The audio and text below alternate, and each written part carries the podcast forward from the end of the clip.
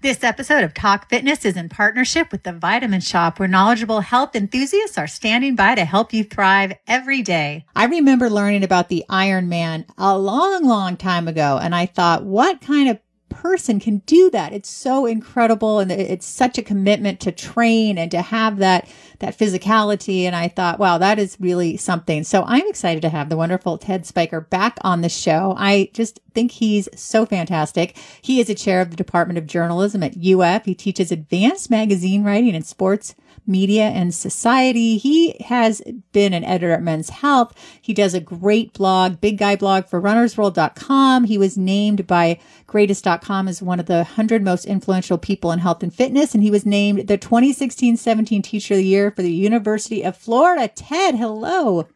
Hi, Lisa. Thanks so much for having me. It's so great to have you on. I don't even remember how long ago it was that I heard about the Ironman. I mean, like years and years and years and years. And I, like I said, I was just, wow, that is just, I can't even run around the block. Oh, I can, but this is, this is just incredible. so for people who are new to this, what, can you break down the Ironman? And then I want to hear like every detail, what your training was like, how many blisters you got on your feet. Well, maybe not that, but, um, you know, everything that went into it.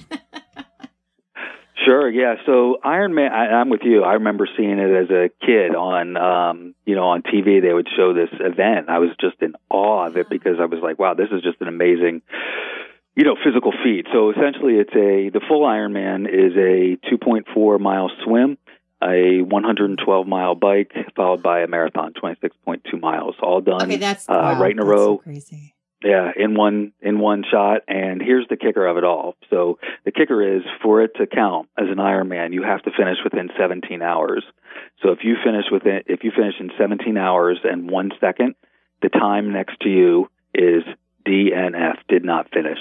So even if you finished, if you didn't finish under the time limit, um, you get a DNF. So it's not just can you complete it, but you've got to finish it in 17 hours. Wow. That's now I do want to know about the blisters. That's a lot of running. yeah, yeah, it's a it's, it's a long day, especially when you go as slow as I do. So, um, yeah, it's a it's a it's a crazy adventure for sure. So when did you decide, okay, this is something I want to do? Well, you know, I always had in the back of my mind that this was something I would love, but I was never a good athlete. I was, you know, I was, you know, the the kind of person that just yo-yoed a lot with weight. So, you know, I'm on the bigger side. I'm more built like a, you know, a lineman than a than a than the person you normally think of as being an endurance athlete.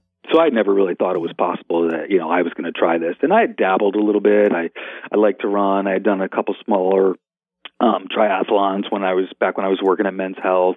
Um never fast, but you know, my mantra is plug away and you know, see what you can accomplish and, you know, try to get done what you can get done. So, um, so I had done a couple of, um, I'd done a couple of run events and I did a couple obstacle course races. And one of the guys who I did the obstacle course race with was, um, this was back in 2012. One of the guys I did the obstacle course race with said, okay, you know what we're doing next? I said, well, he said, we're doing an Ironman. I said, yeah, you're out of your mind. He had just finished one and, you know, he um, spoke so highly of it. It was like you know, he was, he was a changed person. He loved it. He loved the training. He loved the sense of accomplishment. He loved the fact that this was like this was like the peak of athleticism, right? You if you could do 2.4 swim, 112 bike, and a 26.2 run, then that's like you know that's pretty that's pretty good. And I was like, "Oh, Yeah. do you see me? I'd you say know, so. do you see me? I am not built to to do an Ironman." He said, "No, we're doing it." me? So, So, in order to get into the one we were going to do, we were, we were going to do Ironman Florida because it's close to where we live, about four hours away. You had to volunteer at the um, the year before. So, um, so we went up and volunteered, and we were stationed at the one of the run stations and helped people kind of with their um, supplies and bags. And I had never, I had seen it on TV, but I'd never been in the, you know, live with it, and it was just unbelievable to see the people just gritting and grinding away and realize they had been going since seven o'clock in the morning, and you know where we were stationed, they had 13 miles left to run, and it was, it was just, it was inspiring, you know. And um, the next Yeah. day, we got in the registration line and registered, and off we were, off we were going, and it was a year of. uh for me, especially, you know, not being super into this world at, the, at that time was uh, it was a pretty intense year of uh, of training and getting prepared and and worrying. Right, I, you know, I wanted to oh, sure. I wanted to finish. I wanted to have this accomplishment. I didn't want to put all this training in for a DNF, and um, you know, it was it was it was it was definitely a lot. All right, Ted. So tell us about the training experience and get into all the details. Yeah, so you know, you know, I yeah, I had done a few triathlons before, you know, years ago, and um, knew a little bit about it. And just from writing about health and fitness, I had a pretty good sense of what it would entail. But you know, I certainly relied on my um, friend who had been through it before, and also did my own research to kind of figure out what would work for me. Because really, the the tricky part of training is not just the fatigue of having to train for three disciplines, but it's how do you work that into your life, right? Because life doesn't stop just because you are crazy exactly. and want to do this big um, event. So, you know, so what I tried to kind of do was, you know, my goal, I wasn't trying to reach any certain time. My only goal was I needed, I needed 16, 59, 59, right? I mean, I didn't want it yeah. as close as that, but that was the only goal is just make sure you get um, under 17 hours. So I tended to break it up into I swam two or three days a week. I ran two to three days a week, and I biked two to three days a week. So what I ended up doing was, and obviously you got to pair them up because the math doesn't add up. So sometimes you're doing a morning and afternoon or morning and night type workout, or sometimes you're trying to get them both done at night or in the morning or whatever works for your schedule. So the way I tried to approach this was I could, I did my short workouts and um, you know, as much as I could during the week. And then I was fortunate enough to be able to work from um, home on Fridays. So that's the day I saved for my big long bike ride. So I would go as soon as the sun went up and get my long ride in. So, you know, that was fine when we first started training, but then you start to get to 50, 60, 70, 80, 90 mile rides that eats up a big chunk of the day. And then I would do my long run on one day on the um, weekend. Um, and that's that's how it sort of broke up. You know, if I'm looking in hindsight of how I would have done it differently, I definitely didn't spend enough time on the bike.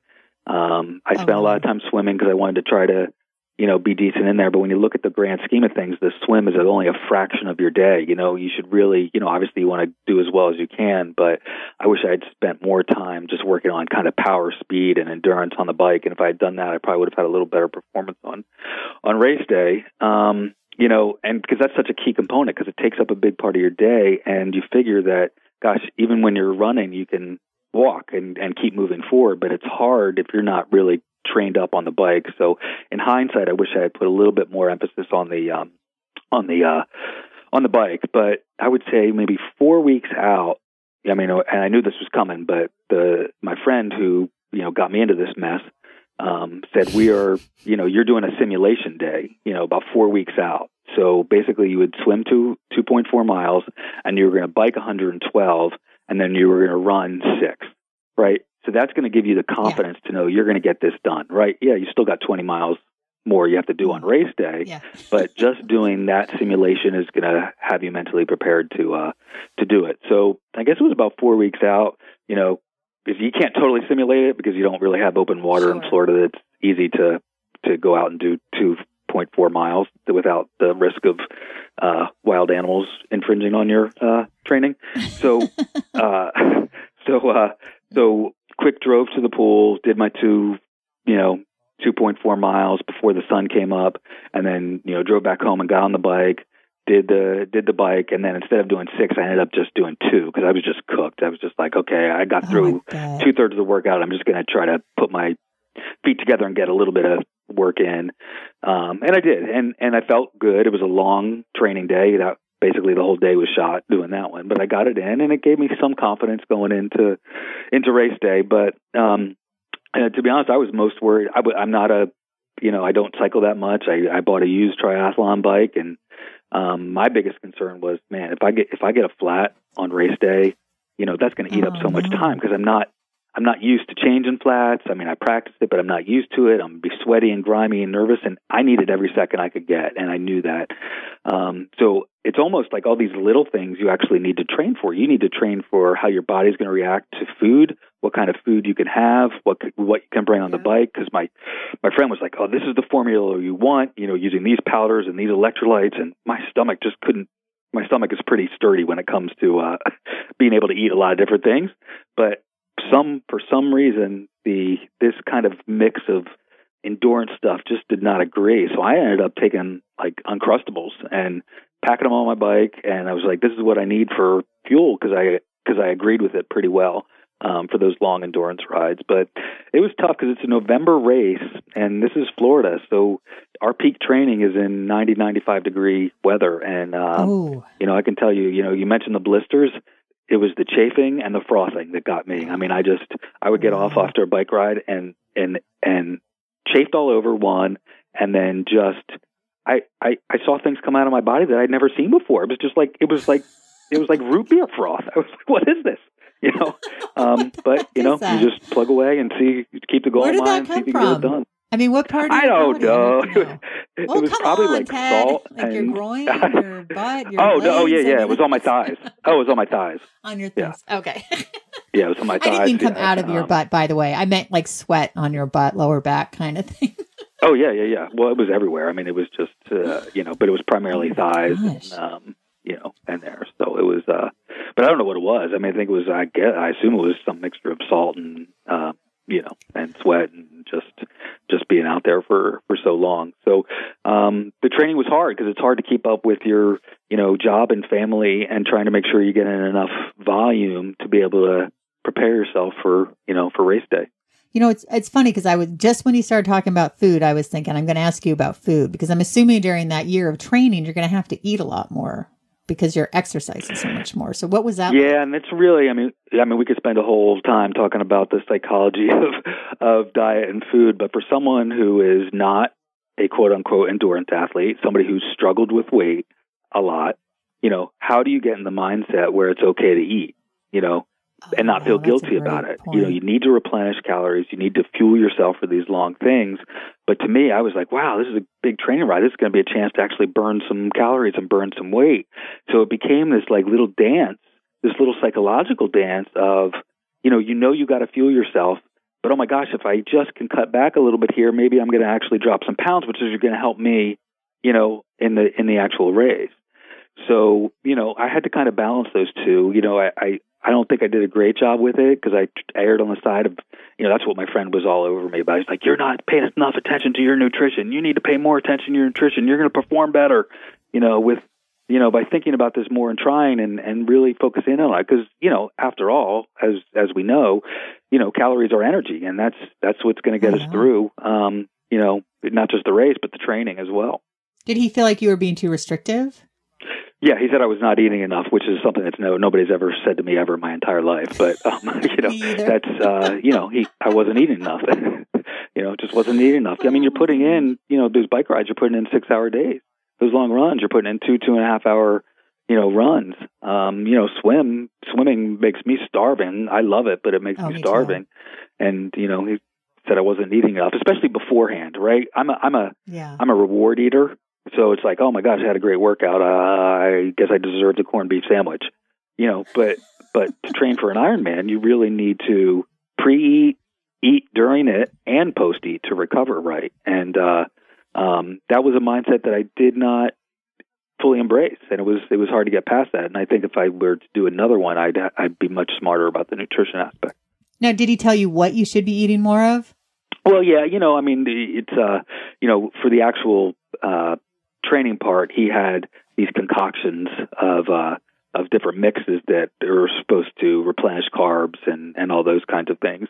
And you know, I mean, I think there's different there's different viewpoints on kind of the ratios and what you eat. You know, most endurance athletes, I shouldn't say most, but many endurance athletes certainly subscribe to, you know, the carb is your source of energy. Um, you know, but anybody who's looking to perform well is looking for kind of a mixed ratio of your macronutrients of carbs, fat, and, and protein. Um, but I'm not, I'm, you know, I'm not a high level performer. I didn't need to pie chart my macronutrients, right? I just, you know, tried to eat balanced and well. Um, and, you know, probably not enough, but he, you know, you know, he was really good about trying to stay on me and say, you're not thinking about this enough and you got to pay more attention to it because you're going to need it. All right. Take us to the day of the Ironman. I want to hear like what it was actually like when you were doing it. Okay. Um, so, you know, in, in, incredibly nervous, but a calm, calm, calm set of nervous. I would say it was not like the jitters that you feel before you public speak or do something, you know, that's very acute because it was like a low level of low level of stress for the entire day Yeah. because I knew I Mhm. trained, I knew what I could I knew that I was in as good a shape as I could have been in. I knew I could have done more and I knew it was going to be close. So so there was a low level of stress of whether or not I was going to hit that 17 hour mark. Um, and you know, you get up early. You get up. You know, it's a seven o'clock start, so we probably got up at four or four thirty to take in our first nutrition. So we were taking in like in maybe 1,300 calories right at the start because you got to kind of pre-fill um, to get that base before you go out there and start um, start going. So we had big, you know, bagels, peanut butter, uh, some shakes. You know, just you don't want to get, you know, you don't want to be sloshing around. So it was several hours before. Um, you know, get all our gear ready. Make sure you have everything for your transitions, and um, you know, you're kind of milling around, a little nervous. You're well hydrated, so you're, you know, going to the bathroom a lot, and um, then you step out onto the beach. This was in uh, Panama City in Florida, so we were swimming in the Gulf, um, and you know, your wetsuit's on, and national anthem plays, and you know, it's but you're about ready to go. And my friend, my friend was going to be much faster than I, so we were not doing it together or anything. So, you know, he just kind of grabbed my head and told me I was going to do it, and uh, you know, off we went into the uh, into the water, and um, you know, start swimming. You got to got to go through these big breaks, and it's basically a two loop rectangle. So you swim out pretty far, make a left turn, swim back in, run on the beach, swim out far, left turn, run back on the beach to get your mileage in. And I felt felt very good on the swim, felt relaxed. You get hit and kicked a little bit. I got one kick right in my gut when somebody in front of me stopped, Oh. went straight up, Oh right? I don't know if they took a breath or whatever. And then when they went to go swim again, they kicked and they kicked me right in the gut because I had stopped because they were in front of oh me. my gosh. Um, but you know, I was, uh, you know, kind of, kind of got through the swim. I was, I was hoping to get through the swim between an hour and 30 minutes, an hour and 45 minutes. And I was hoping to be on the closer end of 130. And I got out of the swim in 135. And I was like, wow, oh my gosh, great day. You know, this is going to be good. I'm going to be good.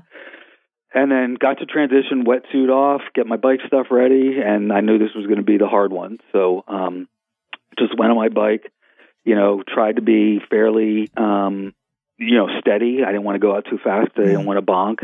I just wanted to do what I could do. We had a pretty good headwind for the first 20 miles, which I was not happy about. Um, Hmm. But in the first 20 miles, I got passed by a ton of people. So instead of letting that get me down, I just told myself, you know what? I beat them all out of the water. So you know what? Right. I'll, I'll take that and just just run your race. I mean, just ride your race right now. So I just plugged away, and I just steadily got slower and slower as the as the you know as the bike went on, and it was it was pretty lonely out there because I was toward the back, you know, at this point. Um, but I got into the bike before the cutoff, and I got in without any flats. So I was like, okay, you Oh, got- good. I think I had whatever. Why I don't know. I think I got in about maybe five thirty or something at night. You know, so that Oh gave me gosh. no. It must have been a little earlier than that because I you have until midnight to to finish. But I told myself, you know, you got in. I I was I was obviously spent 112 miles on the bike, 2.4 miles swim. And it's like, okay, here it is, right? You got 26 miles to go, and you just got to kind of plug away. So my plan was, I was going to um, run. I think my plan was I was going to run two minutes and then walk a minute. And I don't care how fast I went, you were just going to get into that little rhythm and just keep going. Well, I did the first mile like that, two minutes, one minute, two minutes, one minute. And I've never felt this in my entire life, but my entire body started cramping. I've never felt that. I mean, you got Oh, side stitches, you get cramps in certain muscles, imagine. but it was like my whole body just started tightening. And I was like, oh my gosh, okay, I am not going to be able to do this two minute, one minute thing. So you have to kind of readjust your plan. So I said, okay, I got to mile one, and I said, okay, you, I'm going to walk as fast as I can to mile five. I'm going to give my body a chance to reboot, get settled in, and just walk as fast as I can. So I just, I mean, I wasn't doing like a race walk, but and I, but I wasn't like loitering around the sidewalk. I I just kept walking as fast as I could. I just said, give yourself to mile five. Don't worry about what's going on around you. Just go. Yeah. So I got to five, and I was okay. Um, and then I just got in the mindset where I was like, okay, just run when you can, you know, just run where you can. And I ended up getting into a groove where I would run a hundred steps and then just walk. And then whenever I felt like I could, I would run a hundred steps and then just walk. And then I had two bad, you know, I don't want to say bad moments, but kind of freak out moments on the run course. One was at the halfway mark. Halfway mark is a turnaround, so you often see people ahead of you. So I could see yeah. that a guy was about um, 10 minutes ahead of me, and somebody comes up to him and says, They are tracking you not to finish this race. You have got to move it, and you've got to move it now. I'm like, Holy Oh my cow. gosh. So this person's 10 minutes ahead of me, and they're saying did not finish. What they're, track, they're predicting do not finish. I was like, Oh my gosh, what does that mean for me? So that yeah. ended up being my fastest mile in the whole race was between 13 and 14. But then I settled in. I said, look, look, your watch is telling you you're okay. You're okay. So it must have been they were predicting based off of his slowdown. You know, I don't know why that person was getting that message. And I was like, mm-hmm. you know, that's the lesson. Is like stop worrying about people around you. You got to just take care of yourself. That's and my watch point. was telling me I was still ahead of time. So I got back into my 100 mile, uh, 100 step run, and then and then walk. Um, and then my other kind of freak out was is to your blister question is I had just a fired up blister on the ball of my foot. It was just so on fire and it was making it hard to run. Um, but I think about mile 17 or 18, I think it just finally just exploded and it was, um, which was good, right? Because it exploded and the fluid oh. was out, and it was it would actually was a little bit more comfortable to run at that point. So I just kept my rhythm, talked to a few people here and there as we went. It's you know it's dark. The the finishers, the really good people, had been done for hours at this point. They'd already had a meal, showered, or hanging out. And it wasn't until about two miles left in the race that I knew that I had it. It was the first time all day where I was like, okay, I'm going to make it because I think I was, I think I was at 16 and hours and a little bit with two miles to go. And I was like, okay, I can, I can, I can I can walk slowly and make it by 17 hours. So for the last two miles, I knew I had it. And um, I'll tell you, like, as for someone who's never um, had any success in athletics at all, um, that last half mile was just incredible because they will they tell you that the last the finishing chute of an Ironman is one of the most unbelievable experiences you'll have in the last hour of it because it's packed, right? It's not a, it's not like the end of a road race when everybody's gone and packed up. The last hour of an Ironman, the crowds are like three or four people thick, and they're cheering and they're cowbelling. And so I came in in the last quarter mile, and I was actually running. It was like the most sustained run I had, you know, all race. And I was high fiving people. I was giving primal yells, and I, it was um, it was unbelievable. And I, I crossed the finish line in 1639 and I think 20 some seconds. So I finished with 20 That's minutes to spare and doesn't matter, you know, to me doesn't matter how fast or how slow I went. I finished no. it and I got that medal and um the support I got from like people around me, family, friends and um you know, was just uh was just incredible and it was it was just a great life lesson about, you know, things you don't think you can accomplish if you kind of break down the process and do what you can to get there you got a shot to you got a shot to do it. And uh, it was uh, I don't know if I'll ever do another one, but it was uh, something that I'll just hold for a long, long time. Man, you are such a good storyteller. We only have like a minute left, but I'm just curious. Did you eat between events? As you said, you got out of the water, you got on your bike. Did you eat or did you have some kind of bar or those um, snackable things you mentioned? Because I'm like, how does he do this much? Yeah, it was eating? a little bit of. yeah, it was a little bit of everything. So I had a little bit on my okay. bike, had a little bit in transition my transition bags, and then on the run they have aid stations. So what got me through okay. the run was they had Coke, which I don't drink normally, but is incredibly yeah. delicious after you've been on your feet for 15 hours, and oh, uh, chicken soup, so chicken broth. Mm, um, and nice. I just that was what I focused on. I was like, get to the next aid station, get some Coke and chicken soup, and it was it was awesome. And then I you don't even want to hear what I ate after, but. Let's just say many cheeseburgers yeah, like, okay, and pizza so was involved. What if I bet? What if you have to pee? Like, do people just stop? I mean, obviously, you just have to go, right? You're out in nature and you're drinking Yeah, you- soda and and chicken yeah, soup. you're, just got to supposed zip to pee yeah you're supposed to practice on. peeing on the bike. Yeah, you're supposed to practice peeing on the bike. That didn't go too well during my training. Um, wait, wait, you're supposed but to pee luckily while you're on the bike. yes, yes, I did not. Ma- I did not master that skill. Um, I tried, but I did not master it. that Um, seems wild. there are- there, see a video there, that. there are porta potties. no, no. Uh, there, there are porta potties. So I think I pulled over once on the bike, and then you know, obviously, when you're running, it's a little easier to do that. So, wow. and I went like five times while I was swimming. Oh, that's a good idea. Nice. Yeah, that's a good. Yeah, get it all Yeah. out. Ted, I am your biggest fan now. I have to say, I, I just think you're phenomenal, and I can't wait to have you back. I hope you will come regularly on the show, and I want you on my other shows as well. Tell us all the ways we can find you and your great work.